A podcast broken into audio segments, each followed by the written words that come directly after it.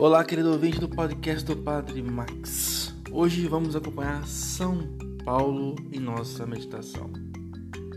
Paulo, depois da visão do Macedônio que lhe explicava e também lhe suplicava, vem ajudar-nos, como está em Atos dos Apóstolos 16, 9.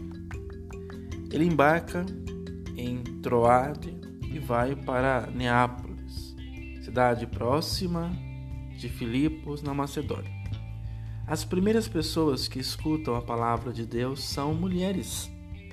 Entre elas, destaca-se Lídia, negociante de púrpura e temente a Deus.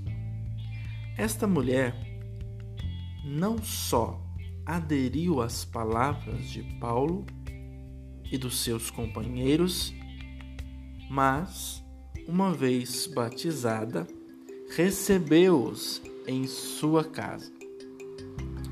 A primeira criatura humana a acolher a palavra foi Maria. Quando a palavra chegou à Europa, foi também uma mulher, Lídia, que por primeira a acolheu com outras mulheres. Isto é bonito e dá alegria, principalmente às próprias mulheres.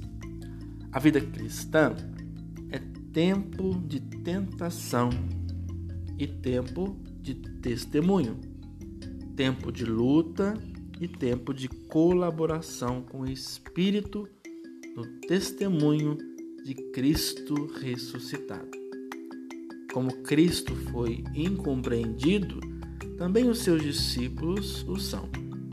Como Cristo foi perseguido e morto, também os cristãos estão sujeitos a ser.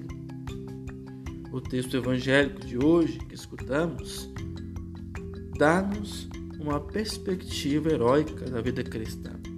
O cristão é chamado a dar testemunho em sentido pleno, é chamado a ser mártir. A realidade de Cristo é tão decisiva para a humanidade e ao mesmo tempo tão estranha ao modo comum de pensar que todo aquele que alinha por Cristo é quase inevitavelmente marginalizado e por vezes chega a ser eliminado. A história dos mártires mostra claramente essa realidade. Louvado seja nosso Senhor Jesus Cristo, para sempre seja louvado.